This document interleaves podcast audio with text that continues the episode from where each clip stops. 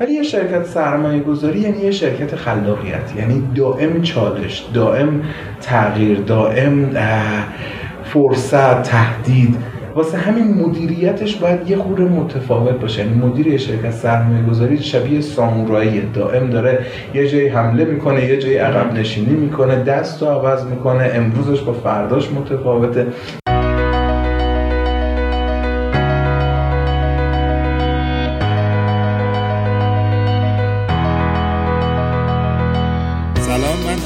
گرامی اصل هستم و شما داریم به اپیزود پنجم رادیو Governance صدای شرکتداری مدرن گوش می‌دید.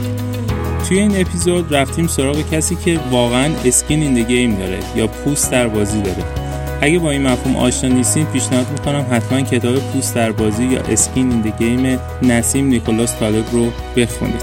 توی این اپیزود یک گپ و گفت دوستانه با آقای کامیار فراهانی داریم و از ایشون راجع به نحوه اداره یه شرکت سرمایه گذاری موفق سوالاتی می‌پرسیم و از تجربیات ایشون استفاده می‌کنیم. بریم بشنویم مصاحبه با آقای کامیار فرهانی رو.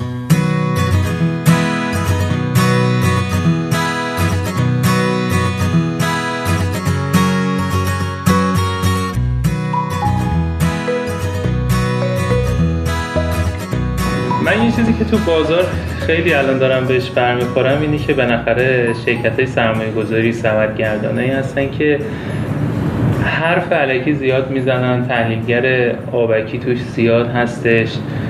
فقط اسم از شرکت سرمایه گذاری هست. شاید مثلا 200 تا شرکت و هلدینگ سرمایه گذاری داریم ولی اونایی که فکر می‌کنم واقعا موفقن به نظرم شاید به انگشتای دست نرسن. نه اتفاقا ما شرکت های موفق داریم ولی این موفقیت ناشی از مدیریت نیست. یعنی مثلا شرکت مثلا صاحب هلدینگ معدنی فولادی یا هر چیزیه که اون فولاد و معدنه در واقع سود می‌کنه و باعث میشه عملکرد شرکت سرمایه گذاریش هم خوب باشه. یعنی این اصلا شما جای مدیریت مدادم بذاری همون اتفاق میفته و اتفاقا مثال دارم ما این کارو کردم. توی یه سری شرکت های سرمایه گذاری کافی تغییراتشون مقایسه کنیم با ده سال پیش. بگیم آقا این شرکتی که مثلا مثلا 20 50 30 نفر نیرو داشت اگر ما همه رو میریختیم بیرون همون چیزی که ده سال پیش داشتیم رو حفظ می‌کردیم عملکرد چقدر تغییر می‌کنه؟ سورپرایز میشه اگر بدونی بعضی جاها عملکرد بهتر میشه. یعنی اگر شرکت مدیریت نداشت و از اون طرف پرسنل هم نداشت بازدهیش بالاتر بود تا زمانی که این مدیر و پرسنل و این حرفا داشت. که تو کانالتون نوشته بودین راجع به بانک ها دقیقا اینو نوشته بودین که اگه خیلی از هیئت مدیره بانک رو آره توی اون زمان یه بانکی بود فکر کنم مثلا حساب کرده بودم ثانیه 40 میلیون تومان ضرر آقا چه کاریه؟ نکن. خب و این اصلا قابل چیزه. یعنی شما کافیه بری پورتفوی 10 سال پیش اینا رو بگی آقا قیمتش هم که مشخص ارزیابی کنی ببینی الان تو چه وضعیتی هن و اینکه اگر اون پورتفولیو نگه داشته بودن چه اتفاقی میافتاد براشون. و از اونجا معنی مدیریت. یعنی منظورم اینه که الزاما موفقیت مدیریت گره نخورده به موفقیت شرکت. ببخشید. خب اگه شما باشین فرض کنید الان از صفر می‌خواین یه شرکت سرمایه گذاری تاسیس بکنید چجوری استراکچر می‌کنیم؟ پرسنلش و ساختار جواب پاسخگوییش رو فرض کنیم ببین ما یه مشکلی که تو کل مملکتمون داریم اینه که یه جاهایی مشکلی که تو کل مملکتمون داریم اینه که برداشتیم یه چیزایی رو کپی کردیم. بدون که بدونیم این کپی از کجا اومده. یعنی مثلا اگر یه روزی توی قلب شرکت های سرمایه گذاری به وجود اومده این نیاز رو داشتن رفتن شرکت سرمایه گذاری به وجود آوردن. من اگر بخوام از صفر کار بکنم نمی‌کنم. یعنی اینکه این باید یه نیاز باشه یعنی تو احساس کنی. به این دلیل به این دلیل به این دلیل من احتیاج دارم این شرکت سرمایه گذاری داشته باشم و بری تاسیسش کنی. همونطور که داری الان تو بخش خصوصی می‌بینیم ما خیلی کم داریم شرکت هایی که سرمایه گذاری خصوصی فعال تو بورس باشن. بله. یعنی نیاز اصلا حس نمی‌کنن. برای همین من اگر بخوام یه شرکت سرمایه گذاری رو از صفر تاسیس کنم تاسیس نمی‌کنم. چه کاریه؟ تو چرا باید به شفافیت تن بدی؟ قشنگ همه رصدت کنن بدونن تو این با کد خودت پسر خالت دختر خالت مامانت مام بزرگت مگه چه اشکالی داره؟ که بخوای حتما اینو بکنیش به target در برابر شفافیت. الان مثلا یک دو ساله یه trend ی که داره می‌بینیم خیلی از این family business ها و business های صنعتی که مثلا طرف business صنعتی داشته. اینا دارن کم کم میان یه بخشی از پورتفوشون رو دارن میز میارن توی بورس که حالا هم دایورسیفای بکنن هم بالاخره از این گین بازار سرمایه عقب نیفتن. و می‌بینیم گروه های صنعتی که دارن وارد بحث سرمایه گذاری میشن. و حالا اصلا بازوی سرمایه گذاری دارن می‌زنن ممکنه کنارش کارهای دیگه هم بکنن. مثلا تامین مالی پروژه های خودشون انجام بدن. از این جنس. و تعدادشون هم به نظرم کم نیست. نه داره زیاده میشه. آره. شما فکر می‌کنیم برای یه همچین در واقع business هایی که در واقع خصوصی باشه شرکت سرمایه گذاری می‌خواد بزنه خیلی practical.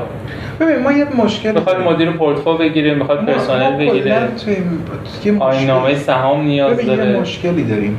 اونم اینه که ما از بنده خدا انتظار داریم که بیاد مثلا ده هزار بیس هزار سی هزار میلیارد تومن پورتفول بچرخونه. و دلمون می‌خواد که این مدیری که می‌ذاریم اونجا از صبح تا شب نه تنها فکر کنه بلکه شب تا صبح هم فکر کنه که چطوری این بهبود پیدا کنه. دلمون می‌خواد که این آدم در دانش خودش رو دائم ارتقا بده. دلمون می‌خواد که هر روز بهتر باشه. دلمون می‌خواد بهترین مدیری باشه که وجود داره. بعد آخر ماه بهش رو بودیم 15 میلیون تومن خب این اگر اون ویژگی ها رو داشته باشه نمیاد این position رو بپذیره. شما تو همون مدل خارجی هم می‌بینی که دستمزد دستمزد مدیرهای سرمایه گذاری مدیر عامل من این توضیح بدم من بخش خصوصی هم هم دیگه نه کسی به من حقوق نمیده. ولی دارم به صورت کلی واسه بخش دولتی میگم. اون مدیره که ما این همه ازش انتظار داریم آخر ما می‌خوایم 15 میلیون 20 میلیون 25 میلیون. تازه این ریسکو داره که بهش بگن تو حقوق نجومی می‌گیری. این ریسکو داره که انواع اقسام نهادهای نظارتی روش حساس بشن رو معاملاتش حساس بشن. خب معلومه اون آدم هایی که شایستن واسه این کار سراغ این کار نمیان. بلکه اصلا فرار می‌کنن ازش. چی, چی داره جز دردسر؟ همین باعث میشه که ما با مجموعه آلفرد مواجه بشیم یعنی آدم هایی که شایسته صندلیشون نیستن و رون صندلی میشینن. تو اینو قبول داری؟ آره آره. یعنی به نظرم خیلی جاها طرف اگر واقعا حالا اینو نمی‌خوایم عمومیت بدیم ولی خیلی از کسایی که می‌تونن برای خودشون کار کنن خب چه لزومی داره به قول شما بره 15 تومنه رو بگیره؟ و حتی یه سری جاها تضاد منافع بزرگ ایجاد می‌کنه که مثلا می‌بینی مدیر پورتفوی رفته حالا اون 15 تومنه رو می‌گیره پورتفوی شرکت هم میندازه پشت مثلا اصلا یه چیز بامزه هستش. ما چیز ب... مثلا من تو جلسه میرم یارو میگه چه سهم بخریم؟ مثلا فکر کنم میگم سهم X. میگه نه شخصی چه سهمی بخریم؟ تو اصلا چطوری روت میشه این حرفو بزنی؟ شخصی یعنی چی؟ تو حتی اگر پول داری سرمایه گذاری هم داری می‌کنی اون پول باید بیاد تو همون پورتفولیو ما اصلا یه تیکه همون چیزیه که دارم میگم. ما یه کپی کردیم ولی ملزومات و نتایج و اون چیزهایی که باید کنارش باشه رو کپی نکردیم. اسمش تضاد منافع conflict of interest ه تو نباید اصلا دو تا پورتفو داشته باشه یعنی حتی اونایی که سبد گردنی هم می‌کنن من نمی‌فهمم چطوری ده تا سبد رو مدیریت می‌کنن و شب راحت میخوابن. یعنی مثلا خب تو به هر حال فکر کن الان یه موقعیتی که باید تصمیم بگیری. حالا بخری یا بفروشی؟ اول برای کدوم می‌خری؟ قیمت پایینه رو برای کدوم می‌خری؟ قیمت بالا رو برای کی میفروشی؟ خب این اسمش تضاد منافع. یعنی تو اگر انسان با وجدانی باشی یه خورده اینجا با خودت درگیر میشی. حالا اینکه یه مدیر خیلی جدی یعنی اصلا اینو به صورت پابلیک هم اعلام می‌کنن که آقا ما برای پورتفوی شخصی خودمون مثلا انقدر درصد سود داده. تو اصلا پیچا می‌کنی پورتفوی شخصی داری تو پولت باید تو شرکت این قشنگ. به من سرمایه گذاریم پیام رو نشون میده که بچه زن بابام تو اصل زوری که می‌زنی شب تا صبح تو قرار نیست واسه پول من بیدار باشی. تو داری واسه پول خودت قرار شب تا صبح بیدار باشی. بعد سهمایی که برای خودت می‌خری متفاوت از سهمایی که برای شرکت می‌خری. الان شما خودتون یه روزی بحران بحران پیش بیاد تو خودتو نجات میدی نه منو. دقیقاً. شما خودتون اینجا این قضیه رو چیکار کردین؟ الان شما مثلا مدیر پورتفو دارین شخصی دارین. یکم ساختار خودتون رو بگین. کلا چیز هستش. این که اینو چجوری مدیریت می‌کنین؟ واقعیت اینه که تو همزمان یه مشکلی رو تو بخش خصوصی داری که چطوری نیروهات رو وفادار نگه داری؟ چون اون سرمایه گذاری نیروی انسانی خودش بر خودش یه بحث پیچیده ایه من تلاش می‌کنم نمیگم موفقم تلاش می‌کنم برخورد انسانی کنم. یعنی اینکه متوجه بشم که آره الان مثلا شما به عنوان مدیر من خودت یه پورتفو داری و این یه چیزیه که تو جامعه مرسومه. و تلاش کنم که تو رو درکت کنم و یه کاری بکنم که تو با من صداقت داشته باشی. و اینم اینطوری حاصل میشه که من با تو صادق باشم. یعنی فکر می‌کنم باز ما داریم اینو تو نکات اخلاقی. حتی اگر تو یه جایی تضاد منافع داشته باشی conflict of interest داشته باشی اگر افشاش کنی باز مشکلی نیست. یعنی مثلا هیچ اشکال نداره تو بیای مثلا من بگی آقا من فلان کارو دارم می‌کنم همزمان کار تو هم می‌کنم. تو در جریان باش. و من اون زمان میگم خب این ریسک وجود داره که این این کارو بکنه اون کارو بکنه اون کارو بکنه افشا بشه اون زمان مدیریت هم این فرصت رو داره که فکر کنه که در جریانه که آقا ممکنه این آدمی در این لحظه چیز باشه. و راستش رو بخوای بچه های خودم رو حالا یه چند سالیه که تشویق می‌کنم که با هم شریک باشیم یعنی بشه یه پورتفو ولی نمیگم که کامل به این نقطه دست پیدا کردم ولی خیلی جاها چیز می‌کنم. یعنی شریک توی سهام شرکت یا فقط توی پورتفو توی سهام شرکت. توی سهام شرکت آره یعنی در واقع دارم تلاش می‌کنم. باز می‌دونیم یکی از مشکلات ما توی من اصلا نمیگم آدم پیشروی هستم فلانم یا هر چیزی نه. یکی از مشکلات ما توی شرکت های سرمایه گذاری خصوصی اینه که خودمون باید یه چیزهایی رو آزمون و خطا کنیم و یاد بگیریم. چرا؟ چون مدل نداریم. الان تو به من بگو. من با یه چه شرکت سرمایه گذاری خصوصی رو به عنوان مدل بردارم بگم این خوبه برم همون انجام بدم. چون مدل نداریم مجبوریم آزمون خطا کنیم بعد مدل های خارجی هم برای اون فرهنگ نوشته شدن. یعنی همزمان اون کارمند هم با همون فرهنگ بزرگ شده با همون ادبیات بزرگ شده و واسه خودشون جواب میده. خیلی اینجا نمی‌تونی اینو بومی کنی حرف قشنگ زدن اصلا کار سختی نیست. تو می‌تونی ساعت حرف قشنگ بزنی. ولی واقعیتش اینه نه. تو اجرا خیلی کار سخت میشه. برای همین من نمیگم ما یک مدل موفقی ما داریم تلاش می‌کنیم هر روز بهتر بشیم تو این حوزه ها یعنی ولی دغدغمون هست داریم فکر می‌کنیم بهش یکی از چالنجایی که الان مخصوصا پیش اومده تو این بازار داغ اینه که مثلا تحلیلگرا شما یه نفر استخدام می‌کنی روش یه سرمایه گذاری هم می‌کنی حتی روش یه ریسکی هم می‌کنی یه پورتفوی مثلا دستش میدی ولی همه این اعتمادا به جایی می‌رسه که طرف خیلی راحت جابجا میشه بازارم داغه. شما برای اینکه خیلی این اصلا نکته خیلی مهمیه که به نظر من به زودی زود تاثیرشو می‌ذاره. ببین این خیلی مهمه که تو به عنوان عضوی از مجموعه شرکت تو اون شرکت لذت ببری یعنی صبح که بلند میشی بگی آخ چون دارم میرم سر کار. این سرمایه گذاریه که یک مدیر باید رو نیروی خودش بکنه. نگه اه من پول داشته باشم از این شرکت میام بیرون. یعنی تنها وابستگیش به شرکت نباشه. مثلا تو می‌تونی یه کاری بکنی از کاری که می‌کنه لذت ببر. جالب اینجاست تو اگه به آدم های احترام بذاری. این احترام رو پس می‌گیری. خیلی ما ولی چیزیم. ما تو فرهنگ های مدیریتمون حتما وزن خشم و عصبانیت و قاطعیت خیلی ویژگی های چیز میگم فلانی مدیر قاطعیه. این مثلا یک ارزشه. خیلی مدیر جدیه. خیلی مدیر سختگیریه. خب نتیجهش میشه این که آره به محض اینکه یارو به چند میلیون تومانی که تو بهش میدی احتیاج نداشته باشه دستتو به گرمی فشار میره. برای همین این خیلی مهمه که ما این ارزش رو بپذیریم که اینکه آدم ها لذت ببرن سر کار یعنی اگر یه روز اومدیم دیدیم که مثلا پنج تا از کارمندمون دارن پشت میز قاه قاه میخندن نگیم او چرا شما سر کار نیستید دارید اونجا میخندید؟ خوشحال باشیم میگیم ای ولی نه توی این اتمسفر من خوشحالم. و راستش رو بخواید آزمون خطاهای من به این نتیجه رسیده.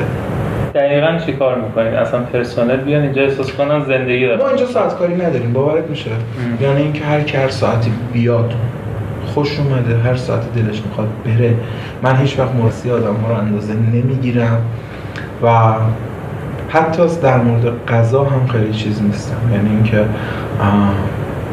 هر کی هر غذایی که هر روزی هوس می‌کنه بخوره نوش جونش. و جالب اینجاست. الان با خودت میگه چه هتلیه. اینجا هتل نیست. اتفاقا ما منظم موقعی که من این حق رو به آدم ها میدم نتیجه ای که می‌گیرم خیلی چیز سره. خیلی شگفت انگیزه یعنی ما کمترین غیبت رو داریم کمترین تأخیر رو داریم. هزینه تنخواهمون به شدت پایینه. و راستش رو بخوای من خودم شگفت زدم از این نتیجه.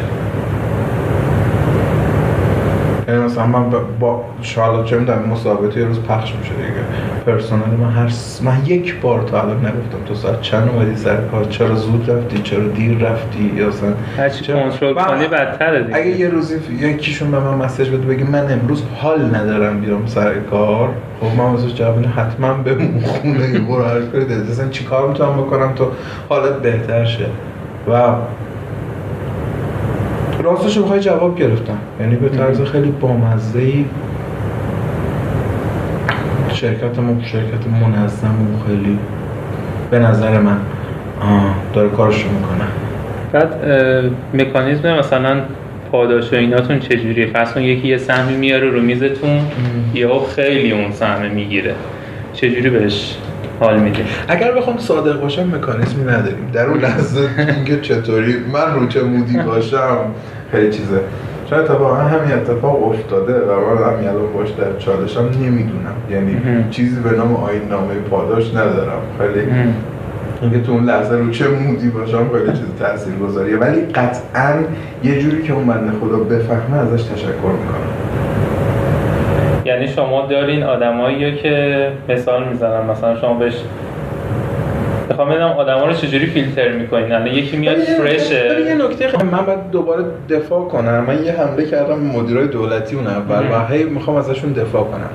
شما واسه اینکه این اتمسفر رو بسازی روز اول آدم ها تو خودت انتخاب می‌کنی. یعنی مثلا من می‌بینم طرف مقابلم آیا این ظرفیت رو داره. این از حال ظرفیت معنیش این نیست که اینجا نیست ظرفیت نداره. نه. این سازگاری رو داره با ترم های شرکت من و انتخابش می‌کنم. مدیر دولتی ولی فامیل راننده فلانی. دختر خاله فلانی پسر خاله فلانی بهش تحمیل میشن. یعنی میره تو جلسه مدیر بالا سرش میگه اون فلانی رو استخدام کن. و این چون می‌خواد مطلوب اون باشه اون فلانی رو استخدام کنه. برای همین ناخداگاه نیروی انسانیش هم تیم خودش نیستن. یه تیم تحمیلی برای همین اون ارتباط بین مدیریت و کارمندها برقرار نمیشه.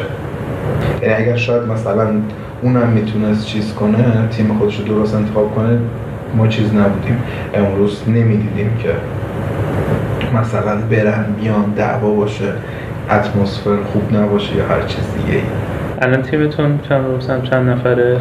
ما حدود دوازده سیزده نفریم. ارتباطتون نزدیکه با بچه ها اون توی که پنجا درصد من آره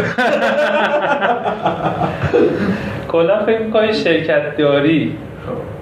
هنر علم یه چیز آموختنیه تو خونه آدم. ببین شرکت سرمایه گذاری متفاوته یه خورده. به این دلیل که شما فکر کنم مثلا مدیر عامل شرکت پتروشیمی هستی.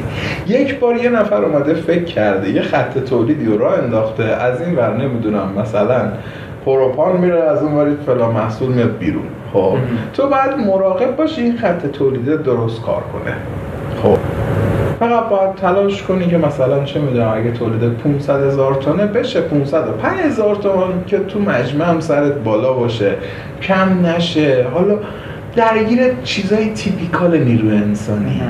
ولی یه شرکت سرمایه گذاری یعنی یه شرکت خلاقیت. یعنی دائم چالش دائم تغییر دائم فرصت تهدید. واسه همین مدیریتش باید یه خوره متفاوت باشه. یعنی مدیر یه شرکت سرمایه گذاری شبیه سامورایی. دائم داره یه جایی حمله می‌کنه یه جایی عقب نشینی می‌کنه دست رو عوض می‌کنه امروزش با فرداش متفاوته. در واقع چون عملیات شرکت یه چیز روتینی نیست که تو بگی مثلا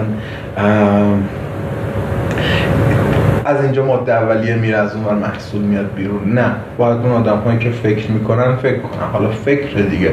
چه می‌دونم تو ممکنه دو ماه اصلا رو فرم نباشی. ولی مثلا سه ماه بعدش رو فرم باشی. حالا فکر کن تو به عنوان مدیر با این آدم چی کار باید بکنی؟ تو از اون طرف می‌دونی که یعنی یه روز بیاد رو فرم خیلی چیز باشه. خیلی خوبه ولی دو ماه حال نمی‌کنه اصلا. من نمی‌تونم تو رو مجبور کنم فکر کن خلاق باش که. درست. بعد می‌تونم بپرسن که الان خودتون تو شرکتاتون ساختار سهامداری چجوری؟ یعنی پولای خودتونه پول دیگران هم داری من میترسم. یعنی باز اینجا هم نمی‌فهمم که چطوری؟ چون هر چقدر تو یه کاری رو بکنی تو بازار سهام مخصوصا بیشتر به ندونسته های خودت ایمان میاری. چرا؟ چون بازار سهام یه پدیده زنده که تو نمی‌تونی اینو فرموله کنی. اگه می‌شد فرمولش کرد ریاضیات آمار تو الان ترکونده بودنش. یعنی الگوریتم و فرمول این کارهایی که می‌کنن. اعتقاد داری میونه حرفت؟ به کدوم؟ به الگوریتم و فرمول به قسمت هایش اعتقاد دارم ولی چون بحث جالبیه بیا مثلا بعد از این بریم سراغش. چرا ریاضیات مالی که اصلا جز کتاب مقدس هم. اگر می‌شد اینو فرموله کرد فرمولش کرده بودم.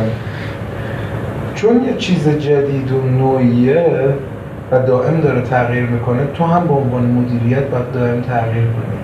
و دائم پارادایم هایی که تو بازار مثلا عوض میشه تو هم عوض کنی. حالا توی همچین شرایطی من چطوری می‌تونم این قول رو بدم که پول تو رو مدیریت کنم؟ یعنی خیلی وقت هستش مثلا من میگم بیا یه شرکت سبد گردانی بزنیم. خب شرکت سبد گردانی زدن خیلی حال میده. بیا مشاور سرمایه گذاری کنیم. اصلا تحلیلت رو منتشر کن. من جرأتشو نمی‌کنم. یعنی میگم این الان اگه این درست نباشه و یه نفر گمراه شه یا تو پول یکی کنی و اون ضرر شه نمی‌دونم به نظر من خیلی چیز ترسناکه خیلی مسئولیت ترسناکه ولی با این حال ما 21 درصد حدود همچی چیزی از شرکتمون سرمایه گذاری دیگه ای داره که در واقع یه سری دوستای پول داره من بودن که در واقع بیانیه ریسک منو امضا کردن گفتن که همه این چیزا رو می‌دونیم میپذیریم و دوست داشتن که سرمایه گذاری کنن. 21 چیز دا چه خود ساختمون تو در 21 درصد آره ممکن بیشتر باشه. آره. نسیم طالب یه جا میگفتش که اونایی که پول خودشون رو منیج می‌کنن تو بلند مدت خیلی بیشتر جلو میافتن. چون که تمرکز دارن و وقت می‌کنن که فکر کنن. ولی اونی که هی سمت گردانی می‌کنه واسه انت آدم شاید تو بلند مدت خیلی سوادش اضافه نشده باشه. چون وقت دیپ شدن نداشته. من خیلی بهش اعتقاد دارم. به غیر از اعتقاد کلی که به نسیم نیکولاس طالب دارن میگم تو اگر خوبی خب برو بهتره کن برو خود پول در بیار برو چیز کن. تو چه می‌دونم یه میلیون تومن داری برو 5 میلیون قرض بگیر بشه 6 میلیون ولی قرض بگیر. برو اصلا چه می‌دونم بابت اون 5 میلیون بهرهش هم بده. کار خود چه چه نیازی هست؟ ببین چون توی کوتاه مدت یه پاداشی که من بیام 100 میلیون تو رو بچرخونم اگه 100 میلیون بشه 130 میلیون از این 130 میلیون 10 میلیونش مال منه پس من زیر بار این میرم. ولی همزمان دارم یه آدم جدیدی رو میارم تو زندگیم یه دغدغه جدیدی میارم تو زندگیم که ممکنه با اولین باد همه چیز تغییر کنه. و بعد اصلا خود بازار که همش داره تغییر می‌کنه. بعد شما فرض کن پول 100 نفرم داری اینا هم حالاشون هر دقیقه داره تغییر می‌کنه. دقیقاً. هی بهت زنگ می‌زنه آقا این چی شد اون چی شد این چرا اینجوریه؟ اصلا کلا فکر کنم دیگه آدم زیر فشار من فکر می‌کنم که تو صندوق های سرمایه گذاری یعنی همه چیز برای هر من اینجا الان نمی‌خوام یه ساختاری رو نقد کنم. دارم به همکارام دوستام یک نصیحت هم نه. یک جمله که من در زندگی بهش رسیدم رو تعریف می‌کنم. شما اگر یه پورتفو داشته باشی نتایجت خیلی بهتر میشه. تا اینکه حتی مثلا بکنیش چهار تا پورتفو. من اینو به تجربه فهمیدم. حالا اصلا اصلا با قسمت اخلاقیش الان کار ندارم. شما هم نظرت همینه آره من فکر کنم سواد آدم حداقل تو بلند مدت بیشتر میشه. جدای از ریترن و اینها. چون تو وقت داری تمرکز کنی. دقیقا. و این تمرکزه و از این طرف تو خودت هم چیز می‌کنی. سر خودت هم کلا می‌ذاری؟ یعنی مثلا اگه 10 تا پورتفو داشته باشی سه تای سود باشه 7 تای ضرر تو میگی که اون هفته که بازار بودین سه تا من بودم. مردونه که شب پای عمل کردش وایسه بگم شد امروز باختیم دقیقا. یعنی بردش مال تو باشه باختش هم مال تو باشه. و یه چیزی هم که خیلی جالب بود من تو کانالتون خوندم این بود که کسی که این کارو می‌کنه به خودش باید پاسخگو باشه. ولی کسی که هزار تا سبد و پورتفولیو دستشه تهش میره پیش هیئت مدیره. هیئت مدیره هم به خاطر خودش اعتبار خودش هم شده نفره یه جاستیفای می‌کنه و قضیه ختم به خیر میشه. ببین یه تیکه از فرایند رشد زجر کشیدنه. یعنی تو اگر درد نکشی رشد نمی این واقعیت ما چه خوشمون بیاد چه بدمون بیاد این واقعیت زندگیه. بچه هم می‌خواد راه رفتن را یاد بگیره بلند میشه سه بار میفته زمین زانوش خون میاد نمی‌دونم صورتش زخم میشه دستش زخم میشه. انقدر این کار می‌کنه تا یه روزی راه بره. ما نباید این فرایند درد کشیدن رو دنبال حذف کردنش باشیم. یعنی سرمایه گذار باید بعضی شبها از شدت زوری که بهش اومده بغزم بکنه گریم بکنه فوشم بده نمی‌دونم با خودش درگیرم باشه. ولی تو موقعی که میری توی ساختار حالا ضررم کرد به جهنم. اون دردر نمی‌کشی و همین رشد نمی‌کنی. این همون جایی که فکر کنم تو میگی اونجا اگر آدم متمرکز باشه علمش بیشتر میشه. یعنی تو باید اون هر تو فوتبال هم بخوای یاد بگیری میری تو فوتبال یکی میاد ساق پات قلم می‌کنه دردش رو می‌کشی. 90 دقیقه میدوی خستگیش رو حس می‌کنی. و در این حالی که خسته ای مثلا بازی رو وقتی بردی ممکنه لذت هم ببری. این فرایند درد کشیدن تو هر پدیده ای به نظرم چیز مهمیه. آره واقعا من داشتم به همین فکر می‌کردم که کسی که وقتی تو ایجو داری کار می‌کنی انگار سیف هستی دیگه. سر ما حقوقتو می‌گیری. و اون درد کشیدن یه جلوی بیمه میشه. و فکر می‌کنم خود همین باعث میشه که تو رشد نکنی به اندازه کار. تو موقعی که مثلا یه استاد کنگفو کیه ولی وقتی بدونی این هفته اشتباه کنی حالا اقراق کنیم گوش نمیمونی خیلی قضیه فرق می‌کنه. یه استاد کنگفو کسیه که هزار بار شاید بیشتر از هزار بار ده ها هزار بار رفته تو زمین کتک خورده اومده بیرون. یعنی تو نمی‌تونی مثلا یه استاد کنفو پیدا کنی که یه جاش کج و راست نباشه. نمی‌تونی یا استاد مثلا. همه چیز همینه. یعنی من مطمئن الان ما شلوار علی دایی رو بدیم بالا رو ساق پاش زخم های مختلفی می‌بینیم. و نمی‌تونی تو موفق باشی و این زخم رو نپذیری. و این خیلی چیز مهمیه که البته که آدم عاقل تلاش می‌کنه از خطر واضح فرار کنه ولی به هر حال خطرهای نهان هم وجود داره.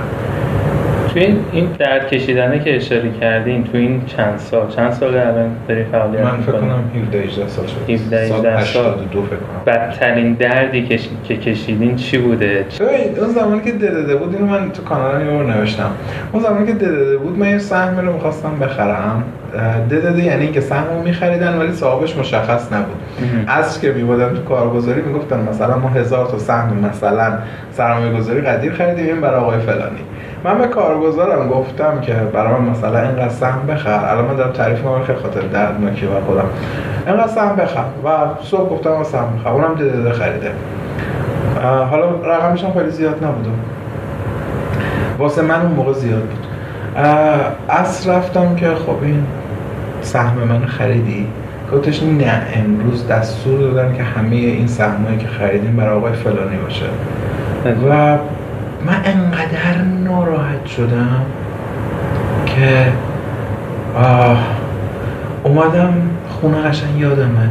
رفتم تو تخت و زار زار گریه کردم و گفتم خدایا چرا من انقدر بی و کارم؟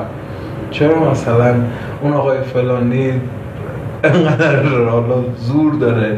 بعد هنوزم که هنوزه من آقای فلانی رو می‌شناسم امروز. دلم خیلی می‌خواد برم بگم مثلا لعنتی تو انقدر پول داشتی؟ اون روز با هزار تا سهم این بچه چی کار داشتی؟ زن چرا سیر نمیشی؟ چرا سیر مومی نداری؟ و راست بخوای یکی از خاطرات تلخ من بود. می‌تونم یکی دیگه هم تعریف کنم. آره آره من یه سهمی داشتم 600 تومن بود و فکر می‌کردم مثلا قیمت میشه 1100 تومن. و در اون زمان پول یکی از دوستای من دست من بود. و قرار بود که مثلا چه من اگر سود کردم به این رقم معنی داره بدم. این من خود خیلی مشکوک بود به کلا بازار سهام. این در تضاد با حرف قبلی من نیست. اول من خیلی جوانتر بودم دارم در مورد مثلا 13 14 سال پیشتر حرف می‌زنم. ثانیا در واقع یک پورتفو بود همچنان پول اونم تو پورتفو من بود قرار بود من چیز کنم. این سهمه که من انقدر مطمئن بودم میترکه شد 450 تا. و دوست من حالا از نظر روانی کم آورد. و گفت من پولمو می‌خوام. و من مجبور شدم رو 450 تومن بفروشم حتی واسه اینکه چه می‌دونم دوستیمون به هم نخوره ضرر زیان اینم بدم و پولش رو بهش بدم بره. و اون سهمه نه تنها شد هزار تومن که رفت شد 1800 تومن بعدش آره. و خیلی خب پس الان فکر کنم هنوز سوجش می‌کنین هر وقت ببینینش ببینید من خیلی دوست دارم ولی دیگه نمی‌خوام ببینم یعنی چی اون هم منفعت من هدر دادم منفعت خودش آره. با یه تصمیم. ببین فرایند اعتماد خیلی چیز مهمیه دیگه. که تو موقعی که سرمایه گذاری می‌کنی یه جایی به اون مدیره اون اعتماد رو داشته باشی. چرا؟ چون حتما این کشتی حتما تو طوفان میره.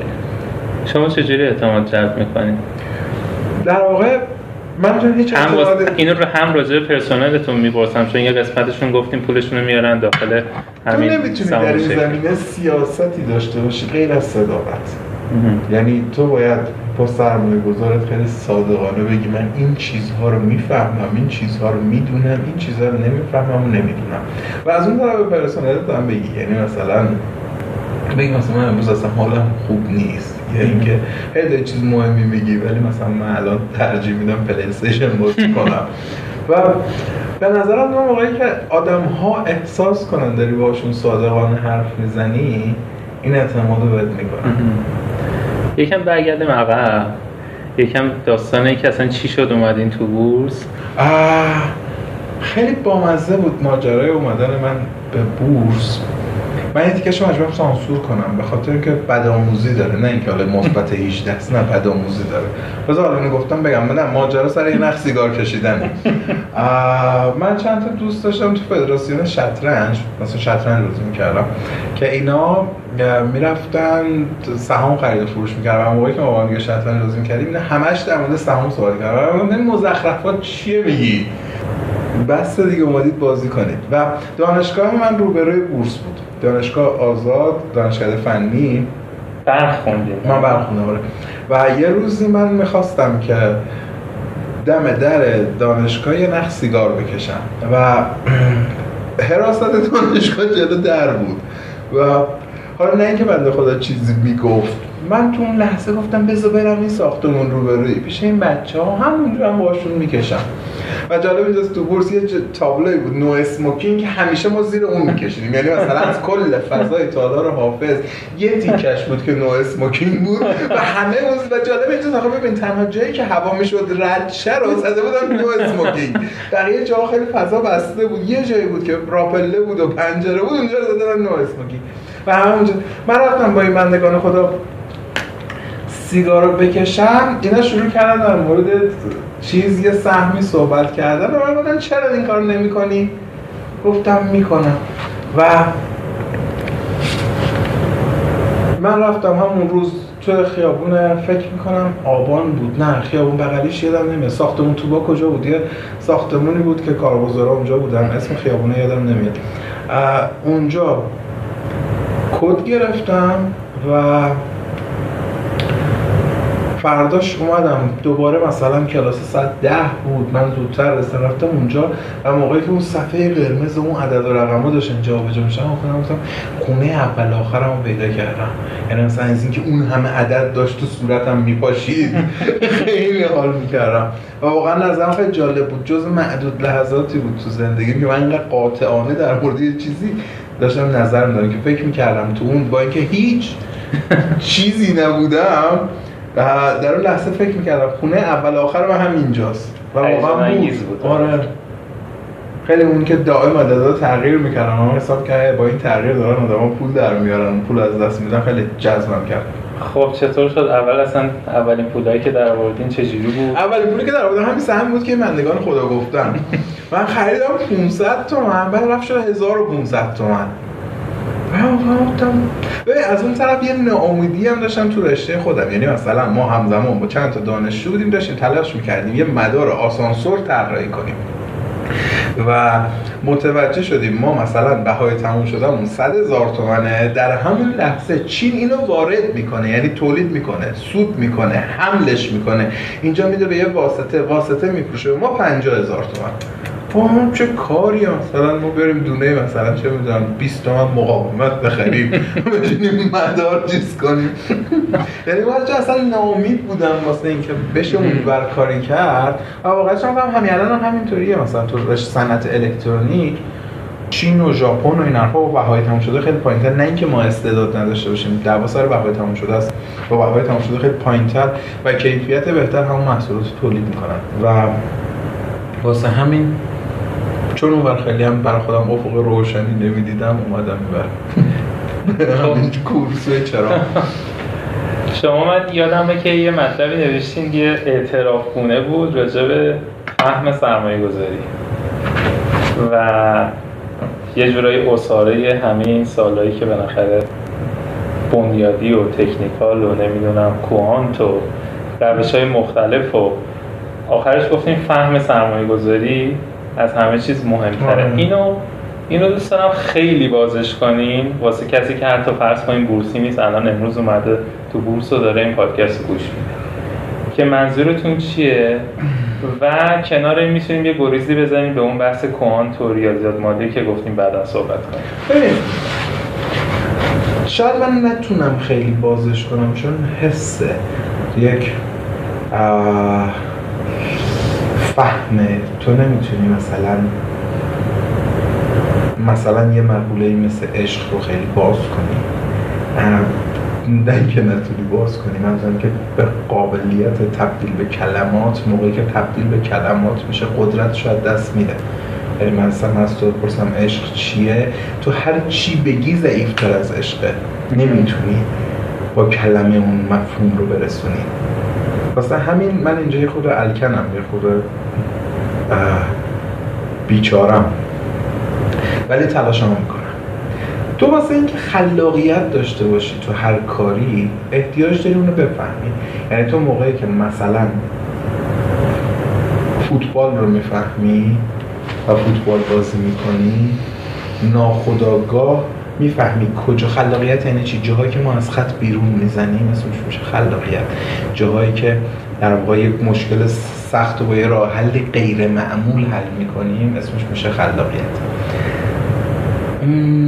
تو واسه اینکه خلاقیت داشته باشی احتیاج داری مشکل رو بفهمی. راه حل رو بفهمی. حالا بیا یه راه حل جدیدی ارائه بدی. خب تو واسه همچین چیزی احتیاج به فهم اون کار داری.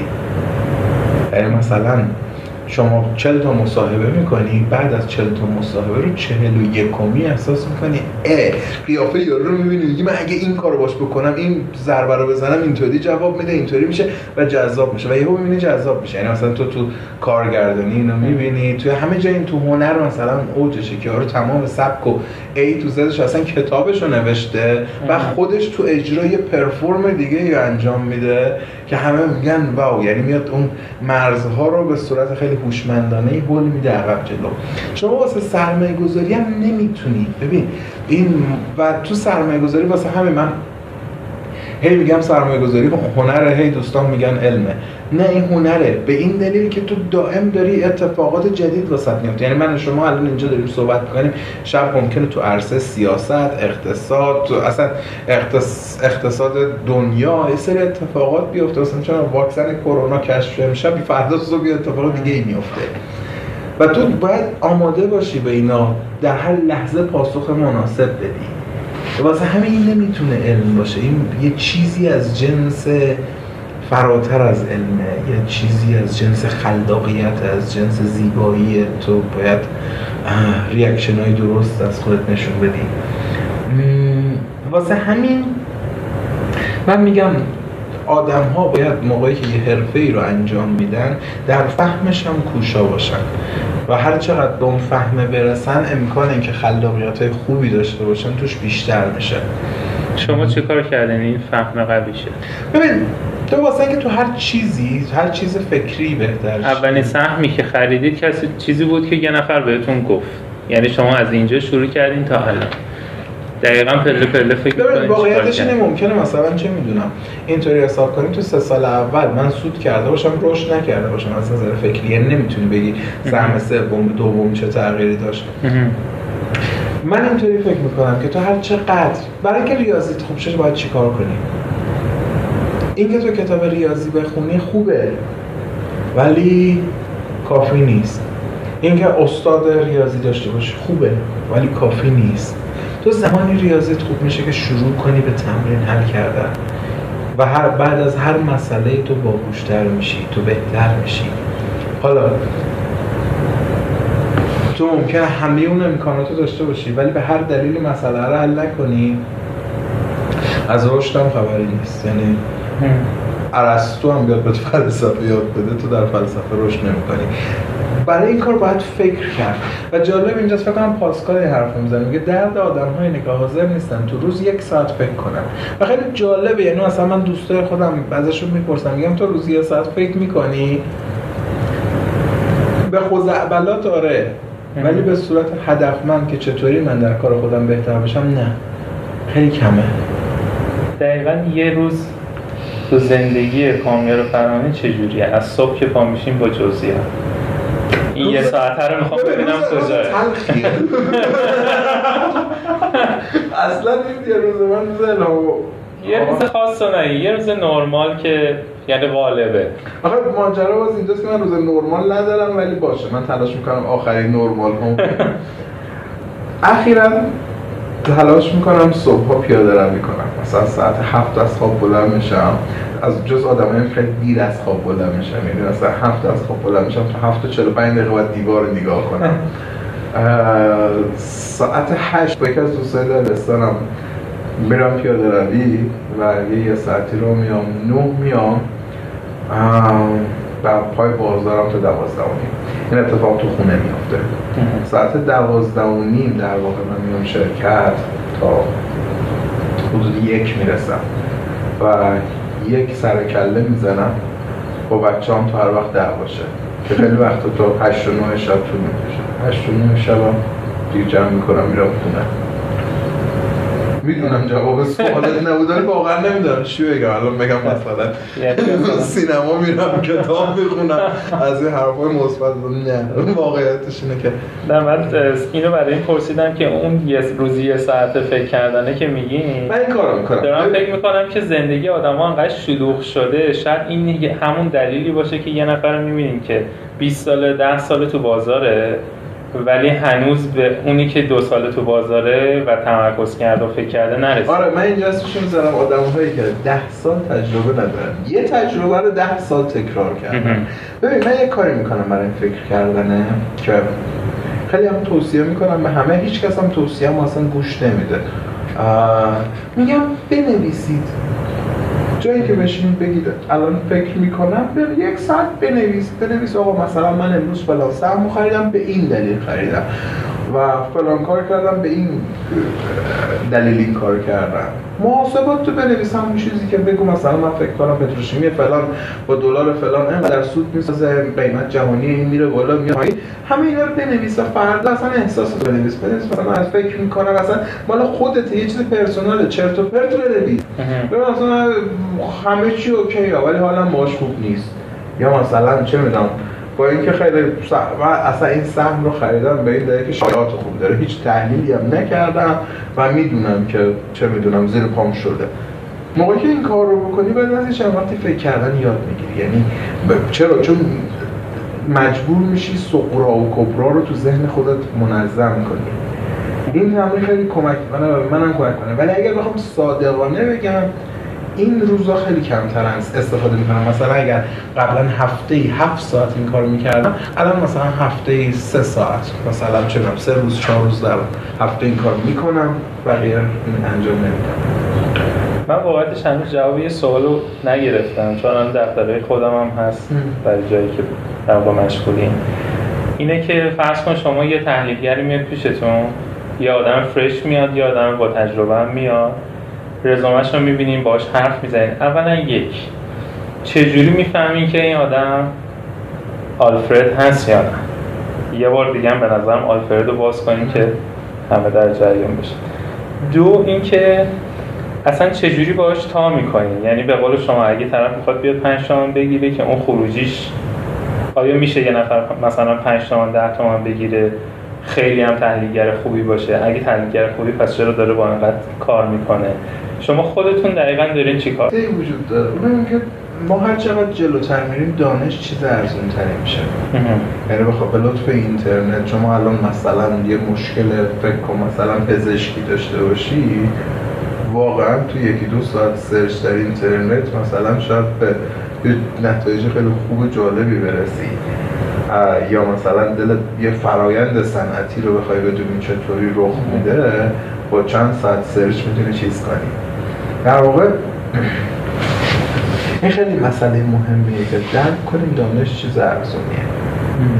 پس اون آدمی که قرار بیاد تو شرکت شما شرکت من که همه به خاطر فضایل اخلاقش اومدن شرکت شما قرار بیاد شما باید این موازنه رو بهش فکر کنی که یک ارزش های دیگه ای داشته باشه. شاید مثلا برای شما به صرف تحلیل تو آتسورس کنی.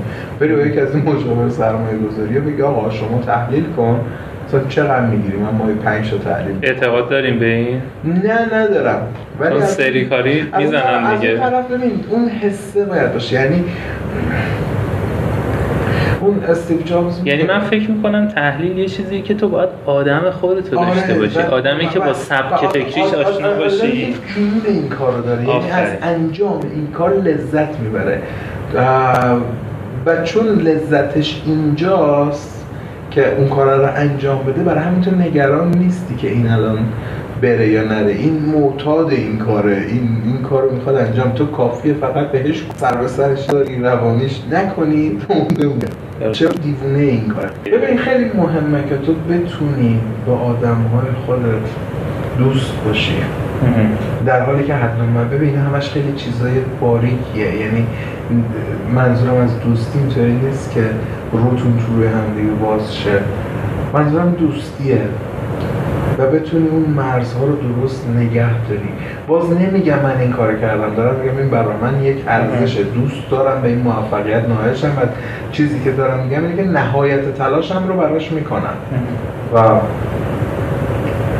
به نظرم تو موقعی که چه می‌دونم بیا من و تو یه کارمند یه جایی باشیم و به همون احترام گذاشته بشه اون چیزها که به صورت معمول نرمه به عنوان آزار و اذیت. مثل خونت باشه راحت آره، باشه چرا چرا باید چیز کنی؟ یعنی حتی مثلا شاید یه جای دیگه چند میلیون بو بالاتر هم بده دلت نخواد بری. الان اینجا که تو نشستی جلو دو تا دسته پلی استیشن هیچ مشکل ندارم. بشین ما هم پلی استیشن بازی کنم. خیلی حال میده. تو نه تنها مشکل ندارم خودم هم لذت می‌برم. اصلا هم نگران نیستم که وای الان کاریزمای مدیریت من داره چیز میشه. و جالب اینجاست که دقیقا اینا نتیجه برعکس میده.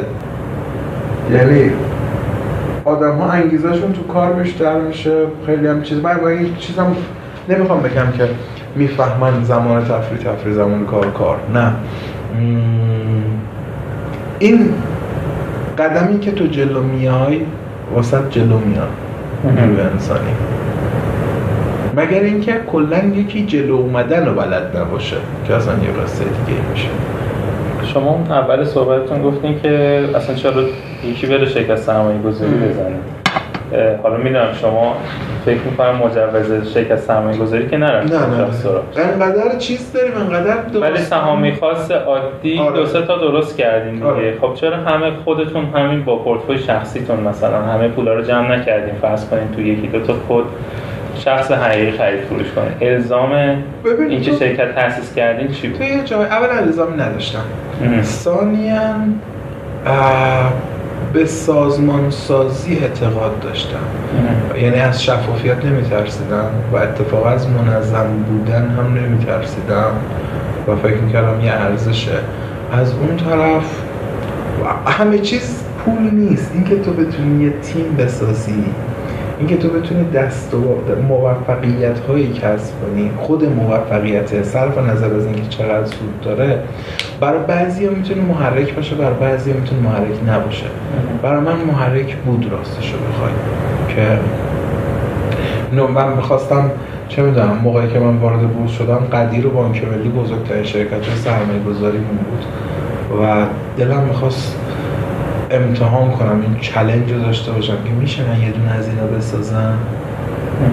ساختن اینو چطوریه؟ میشه مثلا؟ نه اینکه حالا به خاطر این مثلا تو قدیره اینقدر پول بود تو بانک ملی اینقدر. اون چه می‌دونم شکوهی که در اون لحظه ها داشتن منو مجذوب خودش کرد. من پول دوست دارم قدرتم دوست دارم. ولی این حس ناشی از پول طلبی و قدرت طلبی نبود. یعنی ترجیح می‌دادین که همیشه استراکچر تو دلت می‌خواد زندگی باشه... کنی دلت می‌خواد یه میراثی داشته باشی دلت می‌خواد یه چیزی خلق کنی همین کلمه میگشت. آره دلت می‌خواد یه چیزی رو به وجود بیاری. و حالا برای من این مسیر تا این لحظه پیش اومد. و الان یعنی اینجوریه که شما مثلا حسابرسی و همه کاراتون انجام ما شش ماه یک بار حسابرسی معتمد بورس میاد. و تمام ساختارمون قانونیه و تمام اتفاقا ما سختگیری های بیشتری داریم تا به نظر من نسبت به شرکت سرمایه دولتی. من توی برهی تا ازل کردن خودم من پیش رفتم. بس آره. یعنی واقعا من درگیری به دوستی گفتم که من الان صلاحیت مدیریت این شرکت رو ندارم. تو می‌تونی مدیر اینجا باشی؟ و واقعا داشتم می‌رفتم که خودم رو کنم. در این حد. خیلی. چرت و پرتای خودم اعتقاد داره. قشنگ داشتم می‌رفتم. و واقعا اینکه نشد دلش چیز دیگه ای بود. من محکم وایساده بودم. یعنی من باید از من صلاحیت ندارم. شما می‌خواین یه سهمی بخرید الان تصمیم گرفتین بخرید مکانیسم تصمیم گیریتون چجوریه؟ شما شخصا یک نفر آفرین ببین همون چیزی که دارم میگم. تو نمی‌تونی قواعد استاتیک استاتیک داشته باشی. یعنی هر سهمی داستان خودشو داره و من نمی‌تونم الان به تو بگم. من در یک روز مثلا بهاری از خواب بلند میشم دفترم را باز می‌کنم از بین صنایع مختلف نگاه می‌کنم ببینم چه صنعتی از همه بهتر است. در آن صنعت نگاه می‌کنم با مقایسه شرکت ها این شرکت از همه بهتر است. و آنگاه میرم سهام رو می‌خرم. نه. این یه جرقه است. عین حل یه مسئله. یعنی یه روزی ممکنه تو با خود راه بری بگی اه فلان شرکت چرا اونطوریه؟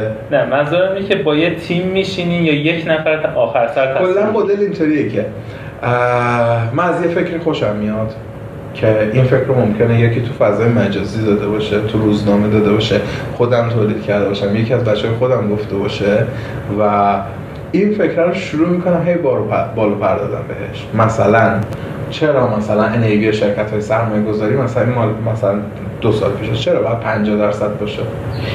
این کجا کجا دچار مشکل می‌کنه سیستم رو؟ این نقصش کجاست؟ چه اشکالی داره؟ ما بریم همش رو بخریم سهم سهمش بفروشیم نصف قیمت بخریمش. خب نه پولمون نمی‌رسه. خب الان مشکل میشه اینکه پولمون نمی‌رسه. ببینیم چطوری می‌تونیم تامین مالی کنیم پولمون برسه یا چی کار می‌تونیم بکنیم. منظورم که یه ایده رو برمیدارم. که اون ایده ممکن هر کدوم از اون سورس باشه. و هی با چیز می‌کنم. هی میپردازمش.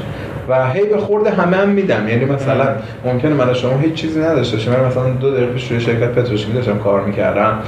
به شما میگم به نظر تو این چیزی که من فکر کنم درسته. اشکالش کجاست؟ یه بار من سهم فولاد مبارکه خریده بودم. با راننده اسنپ داشتم تلاش می‌کردم ازش دوزی بدم. تو قیمت سهم فولاد مبارکه مفته. و جالب یارو هم پا می‌داد. کانورسیشن شکل می‌گرفت. و آره در واقع همچه اتفاقی میفته تا یک لحظه ای که باز چیز بافت میگه اتفاقهای با احتمال رویداد بالا. به اون لحظه که می‌رسم دیگه زمین و زمان نمی‌شناسم. یعنی یهو می‌بینی که دارم الان کفشم میفروشم با پولش برم مثلا چه می‌دونم فولاد مبارکه بخرم. یا فلان سهم بخرم. تا قبل از اون مملو از شکم. ولی اون لحظه که اون کار می‌کنم بعدش همون شک دارم ولی دیگه من نیستم. می‌خوام بدونم یه سری شرکت ها می‌بینی یه حالت هیئت امنایی داره کمیته ای داره همه با هم تصمیم می‌گیرن. یه جا هستن یک نفر آخر سر تصمیم می‌گیره اونه که کلیدو می فشار. میده راست رو بکنم تو شرکت ما دومیه. دومی آره. مگر اینکه چون فکر می‌کنم اینجوری از نظر ساختاری پاسخگویی بیشتره. به نظر آره. باید یکی ریسک بابت هم جواب ببین من از این مشکل دارم. من تو زندگیم عضو کمیته سرمایه گذاری خیلی از شرکت بودم. موقعی که اون تصمیم ما هدر می‌رفت اشتباه از آب در میومد اصلا کسی نمیگه آقا تو که این حرفو زدی چرا این حرفو زدی؟